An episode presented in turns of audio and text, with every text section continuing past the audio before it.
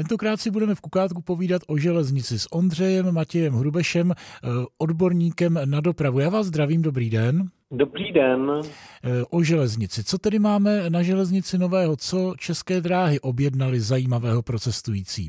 České dráhy objednaly další jednotky 847 a aby jsme byli konkrétnější a přiblížili to posluchačům, tak jedná se o vozidla Regiofox, která věla zrovna nedávno na tratích ve středočeském kraji eh, na Rakovnicku. A právě proto, že se tento typ eh, českým drahám osvědčil, tak se rozhodli, že objednají další vozy.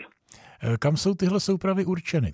I ty další vozy budou mířit především do středočeského kraje a od roku 2026 je v plánu, že by se objevovaly na tratích Rakovník, Kladno, Kralupy nad Vltavou nebo Kralupy nad Vltavou, Slané a Velvary, či z Berouna do Zdic a do Příbramy. Zkrátka na těch lokálkách, kde dneska už jezdí vlastně zastaralé vozy.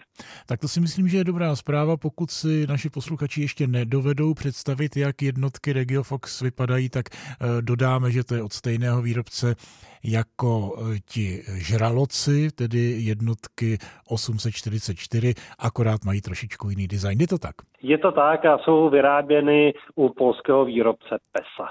Dodává dopravní odborník Ondřej Matěj Hrubeš a já mu za to děkuji. Já taky děkuji a naslyšenou.